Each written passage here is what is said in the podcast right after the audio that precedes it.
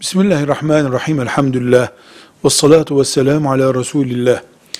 Düğünler, e, siyasi toplantılar, eğitim toplantıları vesaire. Müslümanlar toplantı yaptıklarında besmele çekerler, hamd ederler, e, tesbih ederler vesaire ama Peygamber aleyhissalatü vesselam Efendimizin işte filan sureyi okuyarak toplantılarınıza başlayın diye bir sünneti yoktur. Böyle bir emri yoktur. Yani düğüne Kur'an'la başlanılır, toplantıya Kur'an'la başlanılır diye bir kural yoktur. Fakat anlamını tefekkür edecekleri şekilde e, toplantıda toplantıya katılanlar şu buyurun şu Kur'an-ı Kerim'i dinleyelim desek de Rabbimizin ayetlerini dinleyip huşu ile toplantımıza başlasak bereketli olur ayrı bir mesele.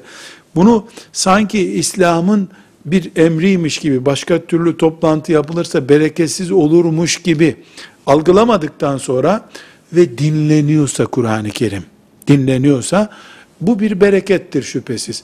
Ama düğünlerde maalesef gördüğümüz gibi dinlenmiyor. Herkes oynuyor, konuşuyor, hoş geldinler yapılıyor.